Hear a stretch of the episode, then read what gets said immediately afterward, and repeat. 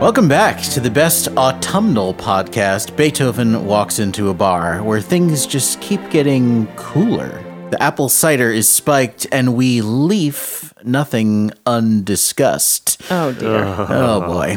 I'm Mike Gordon, principal flute of the Kansas City Symphony. I'm Stephanie Brimhall, the Director of Education and Community Engagement. And I'm Jason Seber, the associate conductor. Who wrote that horrible joke? and why are you two rolling your eyes at me right now?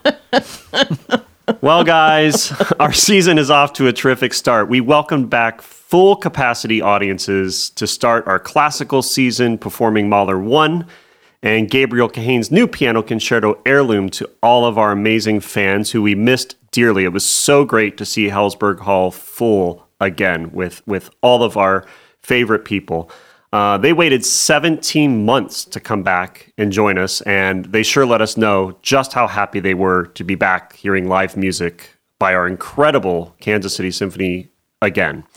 It was a memorable weekend for sure, and now we have one of our favorite returning guests in town this week, Mr. Ben Folds. Uh, we have the music of John Williams coming up October 22nd through the 24th, which I am super excited to conduct. And then we continue on with some really terrific classical programs in October and November. That's right, Jason. And we, of course, sat down and talked with our illustrious music director, Michael Stern, on the last episode and talked about our second classical weekend. Check it out if you haven't listened already. Uh, and next, we have the honor of welcoming the first of many guest conductors we'll have on our classical series throughout the 21 22 season. Peter Oundjian is no stranger to the Kansas City Symphony. He was last here just in January of 2020, shortly before the pandemic began.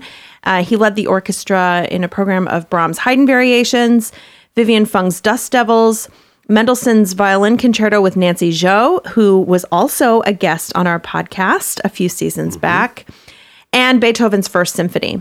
So I am so excited to have Peter back here in Kansas City on the podium coming up on Halloween weekend uh, for our third classical series, and even more excited to have him here with us on today's podcast. So please welcome to the show, Maestro Peter Oundjian.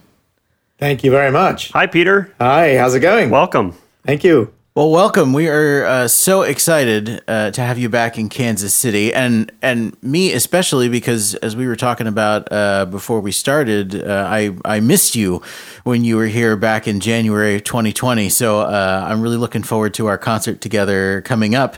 You were here for the start of our Beethoven's 250th birthday celebration, which unfortunately didn't last very long, but uh, you you kicked it off for us uh, beautifully. What has this last period been like uh, for you? Have you how have you been spending your time? What did you learn from all this? I I hope and assume you're you're back to conducting some concerts now, but it was it was a long stretch where we were all just kind of at home wondering what to do. Yeah, what to cook. Um, uh, yeah, we planted a garden outside and uh, had our own vegetables. And see, my wife is a very good cook, so I never really dared go in the kitchen. But since I was at home all that time, she started to prod me and say, "Come on, you know, let's let's see what you can do."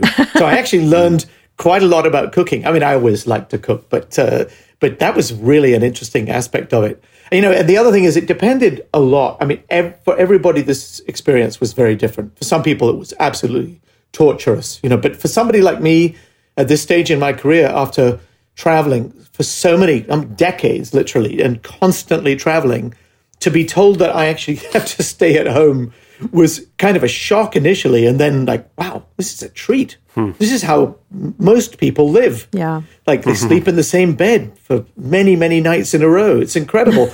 Um, and the, the other fortunate thing for me was that because I have this affiliation with Yale School of Music, and I don't live very far from from Yale uh, here in Connecticut, I, I was actually doing a lot of work with the Yale students, and the string players were playing.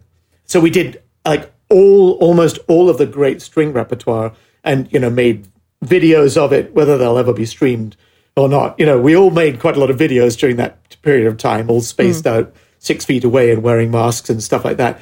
You know how much of it will actually end up you know being revealed I, I don't know. But so for me that was nice. And then starting in in january already i was actually doing quite a lot of guesting with various orchestras like atlanta dallas indianapolis and but you know, careful traveling, once we were vaccinated, I was vaccinated back in March, so I was a little bit more relaxed about things. And then this past summer, my festival in Colorado, uh, in Boulder, actually took place in full swing with about you know one third to fifty percent audience capacity, depending on the on the week. Uh, so I, you know, I feel I've been extremely fortunate, and I'm very aware that a lot of people had an extremely difficult time through this period. So uh, I, I know I'm one of the lucky ones. Yeah, yeah. You know, Peter, in, in addition to being a wonderful, internationally known conductor, you're also an extraordinary violinist. And of course, you're probably most known as being the first violinist in the Tokyo String Quartet for quite a while. Tell us, take us way back and just tell us about your musical path and what led you to conducting because I think you got a little bit of the conducting bug when you were a student at Juilliard, I read. You're right. Um, did you always want to be a conductor or was your focus almost entirely on chamber music. Tell us about how how that path worked yeah, out. it's it, it you know it's an interesting development because the the two things you know can happen simultaneously for many people, right? I mean, mm-hmm. uh, you, you look back at that. I was always interested in conducting because I did a lot of choral singing, so I observed.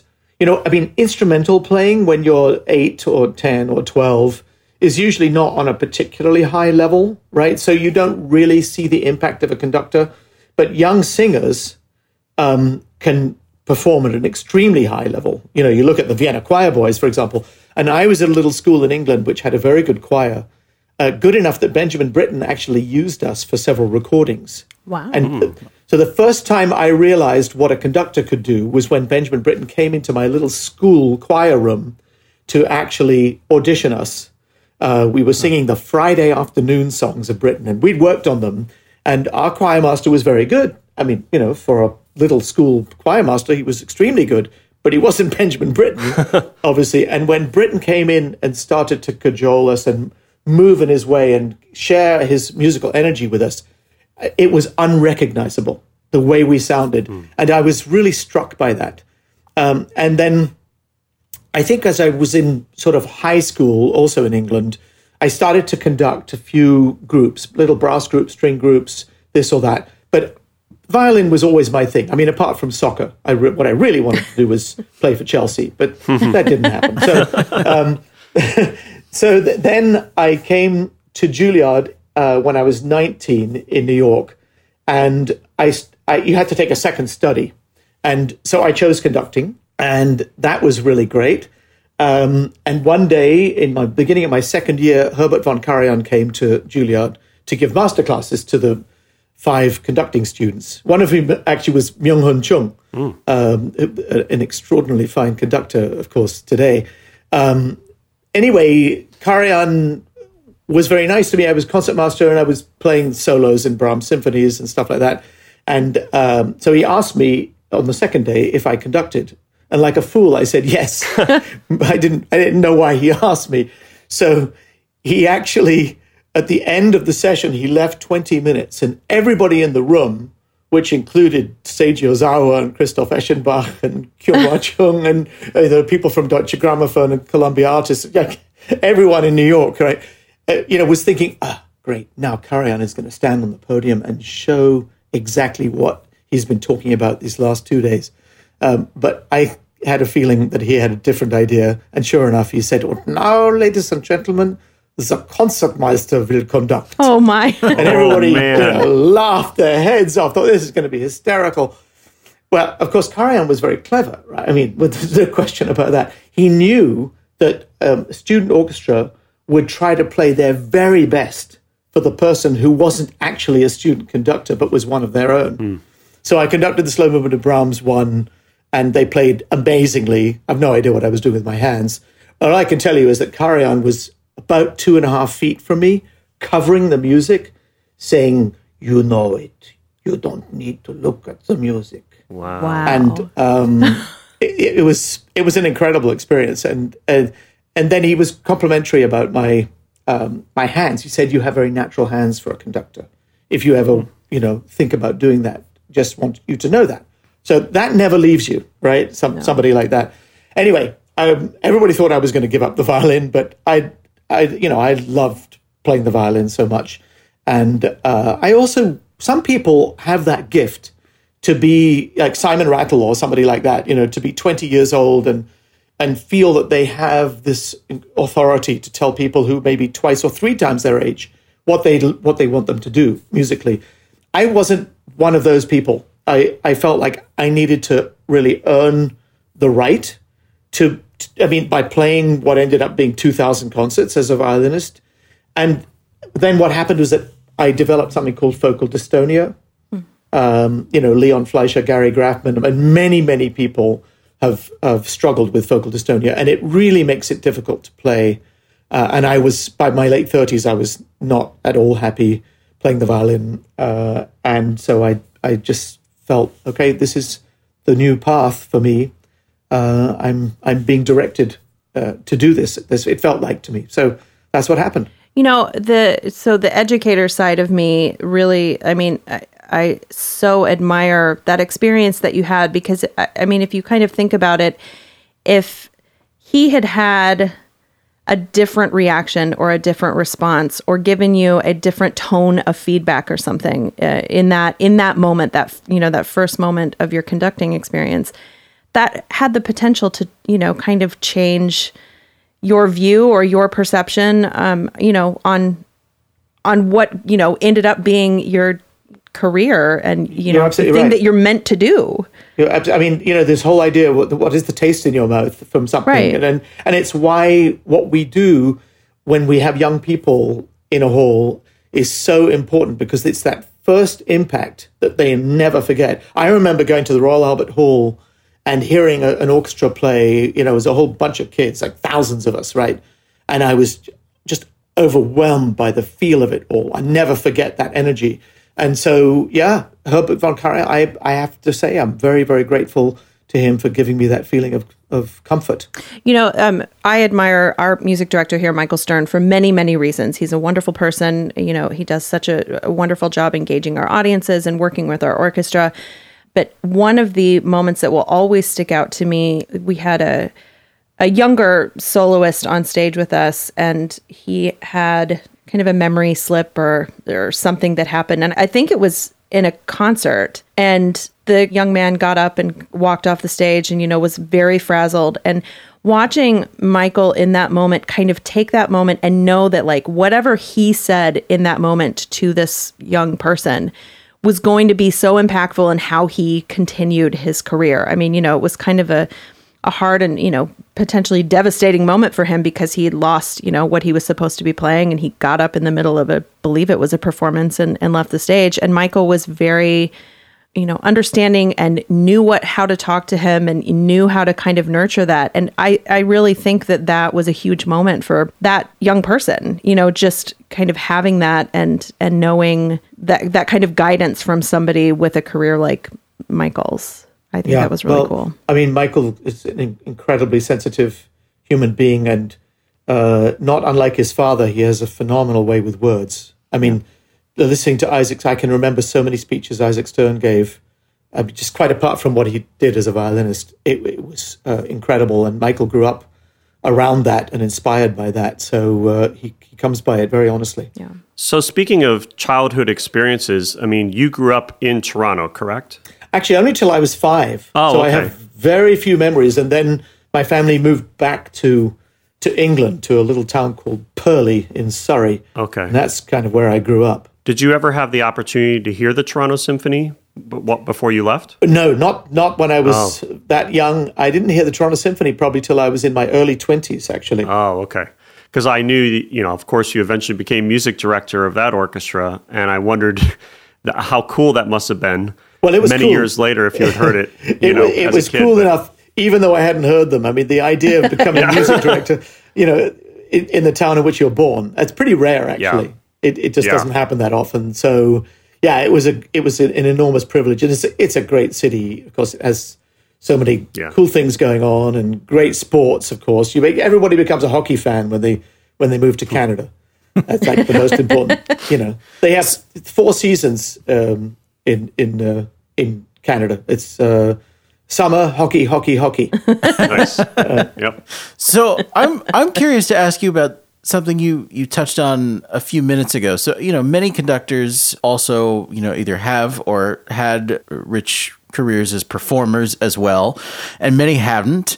And you not only played in your Juilliard orchestra, but of course, you know, really carved out a career for yourself in chamber music. So I, I'm just I'm so curious how that aspect of your career shaped your conducting, you know, maybe in a special way because I I often feel like well, you know, ev- I'm sure you well know every orchestra musician is an armchair conductor, right? Like, you know, oh, how come this guy? Oh, he should have done. If only he'd, you know, this. Ah, I could have done. You know, Right. we're all we're all grumbly. So, I, but obviously, I I have no business getting up in front of an orchestra, and I know that. So I I just that journey from you know player orchestra player, chamber player to conductor is is very curious for me, and I'm just I'm so fascinated by how that experience you know shapes shapes your viewpoint when you're when you're on the podium. Yeah.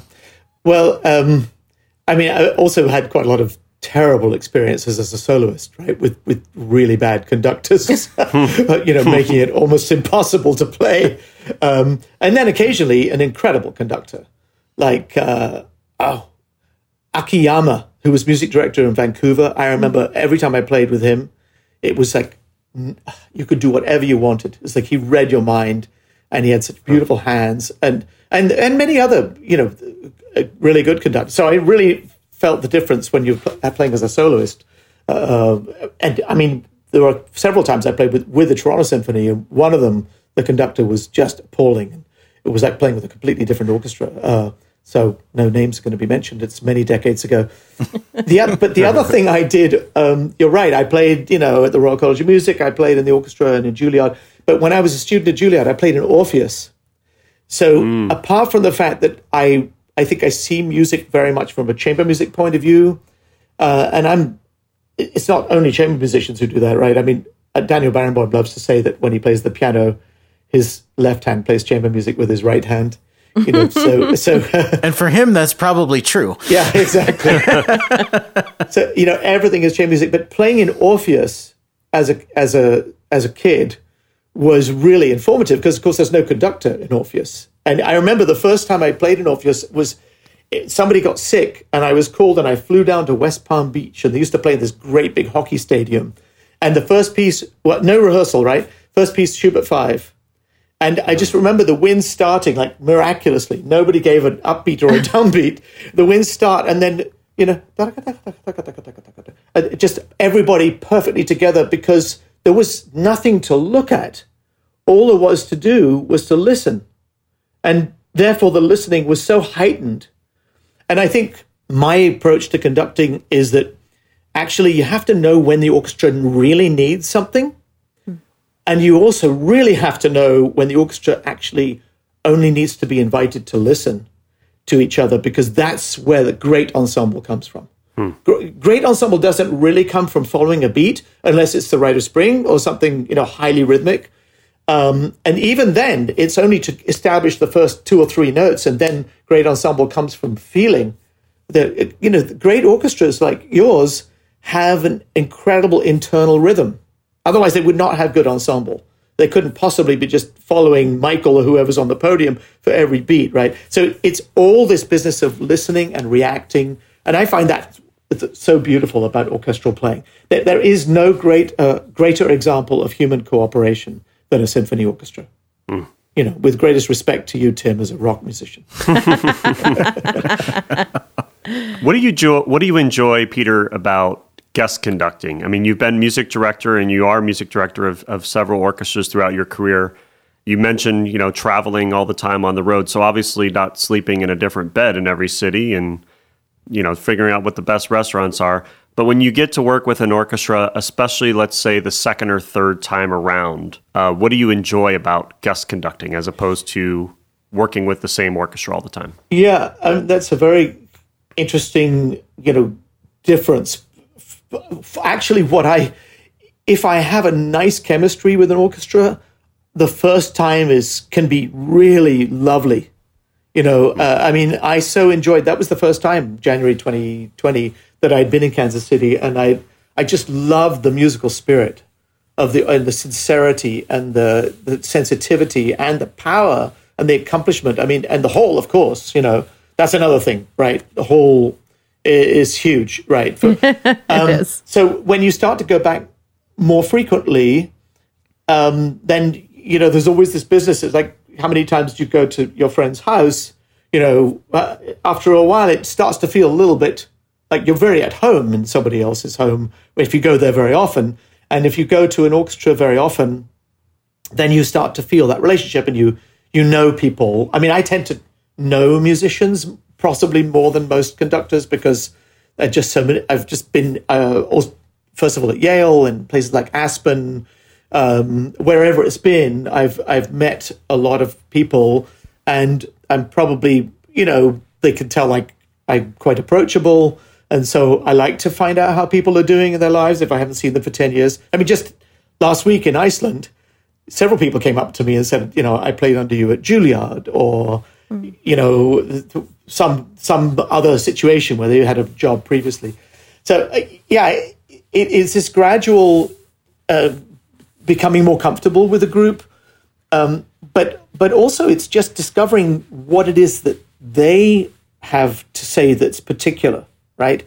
You know, I think conductors tend to they all make a different sound out of an orchestra, but I think it's a it's a mistake for a conductor to come in and say, "I have an ideal, and I'm going to insist that that I get this ideal." No, you should you should figure out what is in Kansas City what what is the character, what is the personality of this orchestra, and how then do I mesh my own wishes and desires best with what's in front of me? Because it's a lot of uh, you know, as we said earlier, it's a, it's a lot of great musicians. They've all had fantastic educations. They're all brilliant players and never wouldn't have got in otherwise, right? And then they play together constantly. So they have their own personality. And I think that exploration is is really interesting. Yeah, I'm a big sports fan, and it, it's honestly a lot like coaching because when you inherit a new team, you know, you might have a great game plan that worked well with another team, but this is a different set of players with different skill sets and different personalities, and and it's finding how to get the best out of the, the, the players you have and and shaping, like you said, putting your own touch on what already exists and working together to make the best possible outcome. I think it's a neat comparison myself. For sure. No, I mean it's interesting. My, my nephew is in, uh, has played in the NHL for many years and, and played in various other. Leagues. Now he's in the German league, and it's so true. He's been in for, played for many different teams, and it's really interesting to observe the differences in how he has to behave. Yeah. Depending on what team he's he's, oh, he's cool. gone to. Yeah, I think it, it's beautiful the way the way you just articulated that because there's something there's something a little odd in a way about about the experience, you know, of a guest conductor, you don't really get the opportunity to get to know each other that that much. You know, that you may you may come once every two or three years for a week, and we just have the hours we have in rehearsal, and then we put on a performance, which is actually a very um, a very intimate experience in a way, and yet we don't know each other. And I think the way you articulated that is is really beautiful, and it can be difficult for an orchestra actually to you know to learn to understand a conductor and what they not what they want but what their you know what their gestures mean even and i think mm-hmm. um i think having that sort of collaborative approach in that way is is really beautiful and it, it makes for the most successful performances so well you make a very good i mean i've always thought let's say we're doing brahms 2 uh, you know it could be anything but let's say we're doing brahms 2 and that's the first rehearsal and nobody knows me or whoever the guest conductor is right and the first thing you do after saying good morning is that you start playing music that is so tender, that is so intimate and so glorious and like something we all worship. Is that like how so we have to be completely open to discover each other very quickly. There's no other situation or scenario that I can think of in life where total strangers have to exchange such unbelievably intimate feelings mm. instantly. I mean, even actors, they don't go straight in and, you know, do the first love scene, right? You know, they get to know each other, they go for a tea, they, you know, the director has a long chat with them about stuff. And, it, but it, so it is an incredible thing. Yeah. Well, talk a little bit about uh, this program that you're going to be doing with us. We're playing uh, Florence Price's tone poem, "The Oak," uh, the Richard Strauss Burlesque with Janice Carissa and uh, Rimsky-Korsakov's Scheherazade, which of course is a staple and a, and a favorite. I think it's been, oh, I don't know, maybe six, seven years since we've played that. If I Really? can vaguely recall, I don't know. Someone will have to correct my memory, but been a it- while. It's been a while. So tell us a little bit about this program.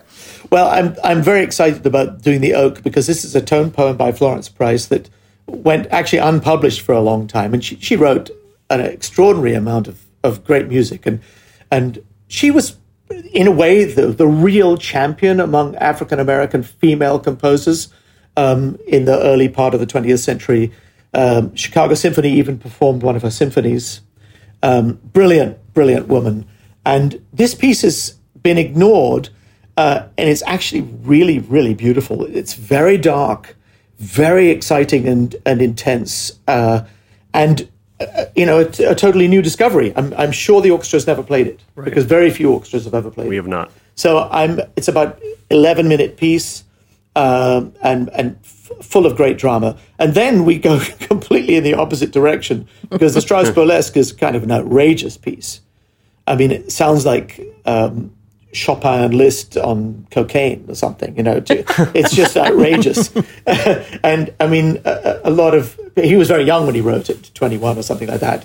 Um, and a lot of his mentors frowned upon him because thought they thought it was just not serious enough. But it's unbelievably flamboyant, and it's it's it's very it's unique in that it has quite a lot of conversations between the piano and the timpani, which is really an unusual idea. I don't know if you got it from maybe that extraordinary moment. The first four notes of the Beethoven violin concerto is just the timpani, which still is astonishing when you think about it. But um, in any case, and it's it's a brilliant piece uh, and takes great accompanying from all of us. It's really tricky, uh, and so I'm I'm very excited um, to meet uh, this young pianist because I, I I've watched some of her stuff on YouTube. She's a great artist, so uh, so that'll be really interesting. And then yeah, Scheherazade, you know, as a former violinist, it's always kind of exciting to to do Has this a few piece. But- solos. yeah, it, it, it has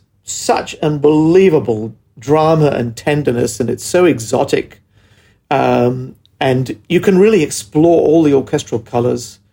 Um, and it's kind of, in the end, it's also kind of like a concerto for orchestra. Yeah. Right? It- it- everybody has wonderful solos, uh, even the English horn at a certain point. So, uh, and and the brass are so powerful, and it's it's also scary. You know, the piece is Yeah.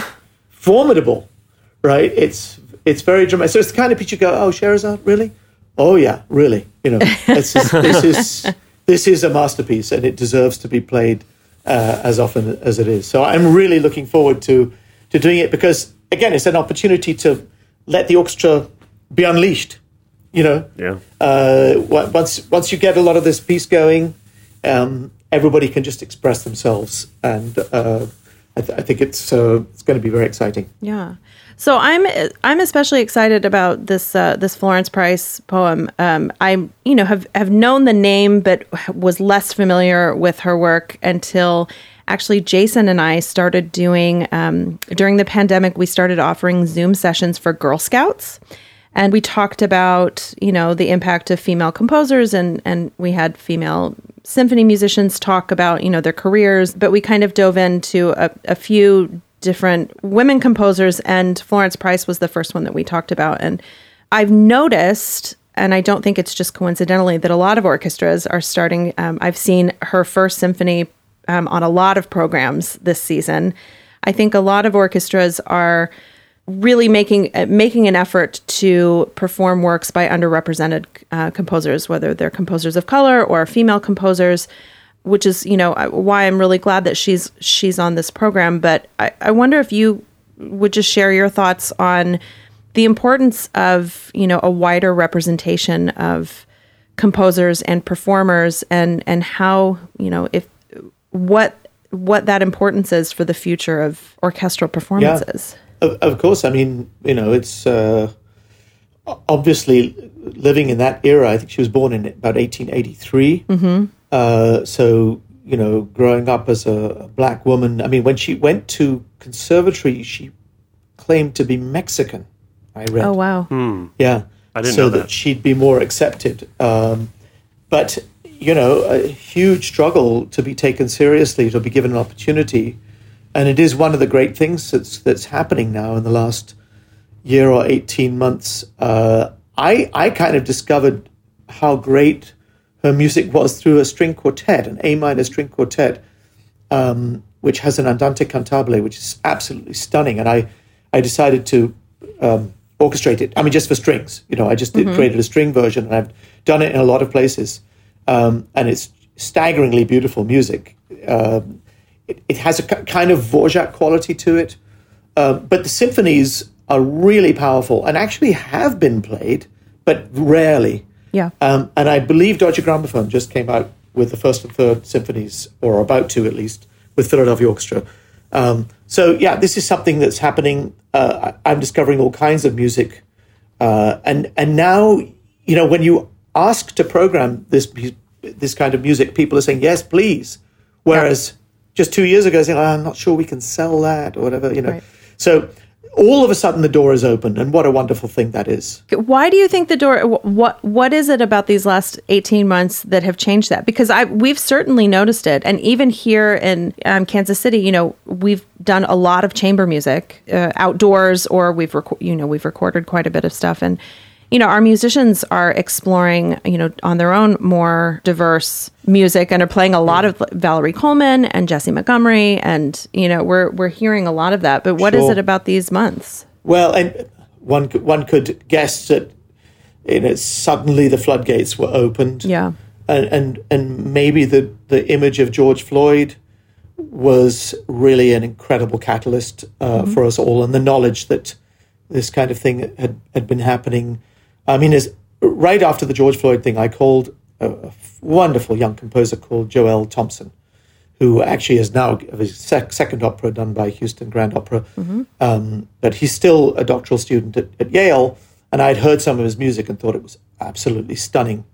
Uh, and I called him and said, um, "Would you be interested in writing a piece inspired by uh, the narrative of James Baldwin, uh, who was one of the most eloquent activists, um, you know, uh, uh, of, of any time, and, and uh, just a, a brilliant writer." Uh, and we I premiered that piece uh, about two months ago, actually, in the Colorado Music Festival. But there is a huge amount of interest in in the talent of what we might call you know underrepresented or minorities, and and it's a, it's a wonderful thing. It really is. Uh, so I'm doing a tremendous amount of music. William Grant Still, uh, and of course female composers. And I just recently discovered. I don't know if you know the composer Lera Auerbach. Oh, yeah. she's absolutely brilliant. And I just discovered her first symphony. Huh. Wow. It's so powerful. 32 minute symphony. So, you know, w- one of the things that Joan Tower said to me about when I was doing this concerto for orchestra uh, just last week in Iceland, she said it's so wonderful because, you know, that piece was commissioned in 1991 by St. Louis, Chicago, and New York. But do you think they've programmed it since? You know, probably not, right? I mean, a few orchestras have played it here and there, um, and it's a masterpiece. And audiences just eat it up. It's so brilliant.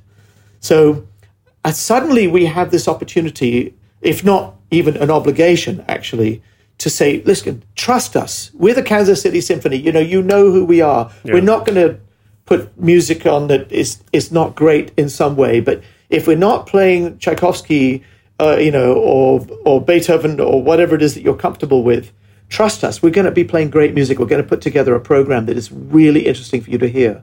And I, I'm I'm thinking that all of this is a movement in a positive direction. Well said, Peter. I, I've been thinking about this a lot lately uh, because you know, w- at least in Kansas City here, we we always play new music, but more often than not, and it's not deliberate. It's just there's only so much time to explore any one type of music. You know, you play a piece once, and maybe never again. I mean, even Scheherazade, like I said, we haven't played in six or seven years. So, you know, how does something enter the repertoire? The repertoire. How does something become familiar? You know, if you don't play it again, and what if Beethoven premiered his third symphony and then it wasn't heard again for fifty years?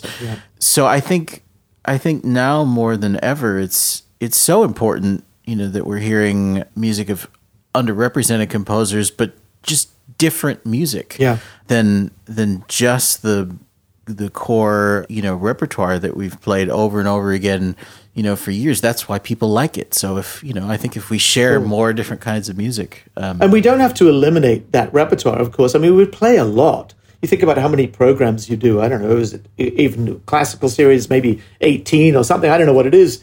There, some orchestras are 16, some are 26. You know, it's like huge amount of programs. So, so why do we have to, you know, be so afraid to put on music that we really know people will love? It's also a little bit about how to combine the programs you know, and uh, Michael's an expert at that at that kind of thing. He's so thoughtful, he's so experienced, and and combining programs is very important, right? Uh, so, or having festivals. Yeah. Uh, something I loved to do uh, in the many years I was in Toronto was I I do different festivals um, all the time. I mean, one every year I did something called the New Creations Festival, which was only living composers, and that was two weeks. But then I did, you know, for example, uh, we did a festival of Bartok and Strauss, who were like unlikely contemporaries. Although they sounded, they started out sounding very similar. They went in very different directions. Um, I did one Rachmaninoff and the Impressionists because that was a, also contemporaneous and very interesting how they branched off in different directions. And so, you know, there's a lot of of different ways to frame or package programming, which piques people's interest and makes people want to talk about it, write about it, um, and even discuss it at home with friends. Right. So I think we have to be very, very clever in, in how we present things. I think you're absolutely right. And I also we before we before we hit record today, we were also chatting a little bit about you know how how we introduce children to music and um, and I think I think this is a big a big part of that is being careful not to and I've said it probably a hundred times on the podcast already, but being careful that we're not you know, we're not patronizing kids by only playing them, you know, the the stuff that we think that they're going to like, the the movie scores and the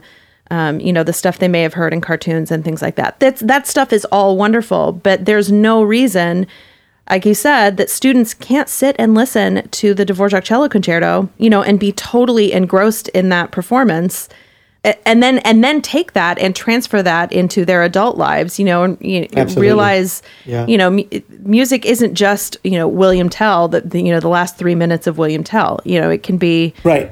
We, uh, we set them up for incredible disappointment We if do. we if we just play the best hits and that it only lasts six minutes. And I mean, you know, let's face it, one of the big differences between art music or classical music or whatever we want to call it and most other art forms, maybe not including jazz, but is i- in fact is the length of things. You know that that um, I mean, you know, Hey Jude is an incredibly long song, right? By far the longest Beatles song. That that, that sparked the uh, comedian to say, "I'm going to do all of the Beatles songs now, but I won't do all of Hey Jude." Um, you know, but but if we just if we m- take away the, the maybe one of the most important aspects of the music that we play, which is that it has an epic quality. It is a dramatic journey that takes uh, 15, 30, maybe even 45 minutes to experience. And I'm not talking about Mahler 3 now, you know, but I, I firmly believe that we train them not to be able to listen for very long. Yeah. Uh, you know, and they blame Sesame Street for that sometimes, you know, the, one, one of the great shows, right? But they say Sesame Street made people have attention spans of about three or three and a half minutes or something. But I, I don't think it's Sesame Street's fault. I think part, part of it is that we as educators are afraid of giving young people something that they probably would be totally engrossed in. Uh, I, I could I could imagine them being engrossed in, in a performance of Mahler one. I mean, it's Yeah. so dramatic. There's so much contrast. There's so much rhythm. There's so many echoes of other worlds and different moods. You know, what? Why would they get bored? Well, You and- so You made an incredible point that I, I, honestly I'd never thought of. I mean, you know, you, your kids can sit down and play video games for hours if you let them. You know, I mean, they have the ability to focus for that amount of time if you give them something that they, you know, they're interested in focusing in and you, you can give them the the context for it and you can give them, you know, you can set them up for it in a way that it'll be sure. successful. Yeah, yeah. Well, and and making them understand that the way they listen is part of the performance. You know, the way they focus. Um, so yeah, it's it's it's a very interesting thing, and, and uh, I'm I'm intrigued to see what direction we go in because I think a lot of things are changing as a result of the pandemic. I think because a lot of people had to observe their kids at home that they would never would normally have done, and they they must have had to find ways of keeping them engrossed for more than five minutes at a time. Yeah. You know, so anyway, interesting subjects. Yeah, for sure. Well, Peter, this is uh, Beethoven walks into a bar. And so we're curious what is your favorite drink? And if you were to walk into a bar with Mr. Beethoven and you could ask him one question, what would it be? Besides, I thought you died in 1827. What are you doing here? Okay, uh, you know, when it comes to to alcohol, unless I can get a really wonderful glass of wine, I'm actually happiest with a nice gin and tonic, which is terribly English of me, but but that, that's just the way it goes. Um, what would I ask Beethoven? Um, oh boy. Well, I, I mean, the little question would be, why do you not make it clear when you write forte, forte, forte over and again that it's actually the same as Sforzando? Why, why do you confuse us so much? Because it's really hard to know what you meant. Um, but the biggest question would be um, you do realize that if you were sitting in the back of a concert hall and you heard your symphonies played, most of the movements at your metronome markings, you wouldn't like it. Uh, you, know, you do realize that, right? Because that's true of Shostakovich, it's true of many composers that we actually know.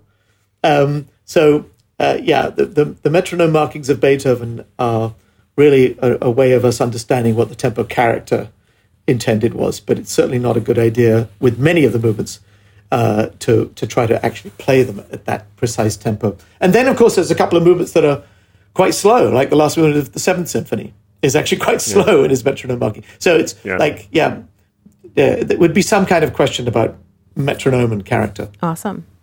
Well, Peter, we've talked about. Um, uh, I've kind of taken some notes on on music that we've discussed throughout the podcast today, and that I'd love to recommend to our listeners that they check out. Um, but is there anything you're listening to right now, or you've kind of checked out over the last 18 months that you'd like to recommend our our listeners check out as well? you know, if if they've never listened to Barber's First Symphony, um, that's a piece that is about twenty one minutes, or depending on who's performing it, um, and so it's very rarely programmed, and it's really a stunning piece uh, with one of the most beautiful oboe solos, as beautiful as the violin concerto. Uh, so that's a great piece to to discover. Um, but I, you know, I wouldn't know where to to end. I I, I love listening to so much. Um, I love listening to so much music. I, I listen to a lot of piano music actually, because I I just love the piano repertoire. Um, but I, I mean, I can I can get back to you on all that. well, and it's funny you should mention uh, the Barber First Symphony. It just so happens that one Kansas City Symphony has a recently rec- uh, released recording of it. Beautiful. So I can't imagine why you'd recommend a different one, but you know you can.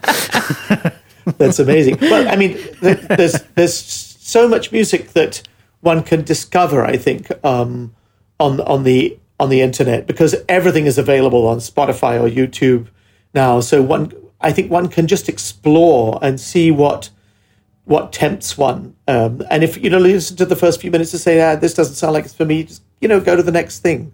I mean, the Lutoslawski Cello Concerto is an incredible, incredibly exciting piece um, because very different. And there's a wonderful video of Kian Soltani on YouTube playing it, um, and and and that's magnificent. But you know, if there's nothing wrong also with listening to more standard repertoire that that you haven't listened to, if, you know, if you haven't listened to the Mozart Sinfonia Concertante for violin and viola for a while, if you want 30 minutes of sublime music, um, there's nothing wrong with that. Well, I love me some. I love me some Lutoslawski, so I'm definitely checking that one out.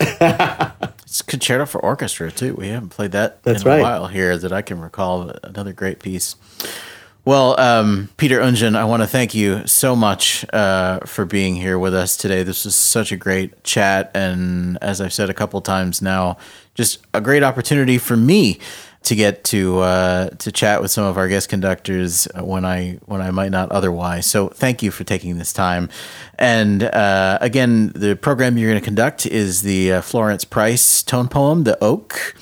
Uh, Richard Strauss's Burlesque in D minor with Janice Carissa on piano, and of course Rimsky Korsakov's Scheherazade. That's going to be October 29th through 31st in Helzberg Hall. And don't forget to go to kcsymphony.org for tickets. And if you want to chat with Peter uh, too in person before all of these shows coming up Halloween weekend, correct me if I'm wrong, Peter, but you're um, I think you're planning on joining Jason uh, for the concert comments pr- uh, before the show too. So you can learn Absolutely. a little bit more, a little bit more before the show as well.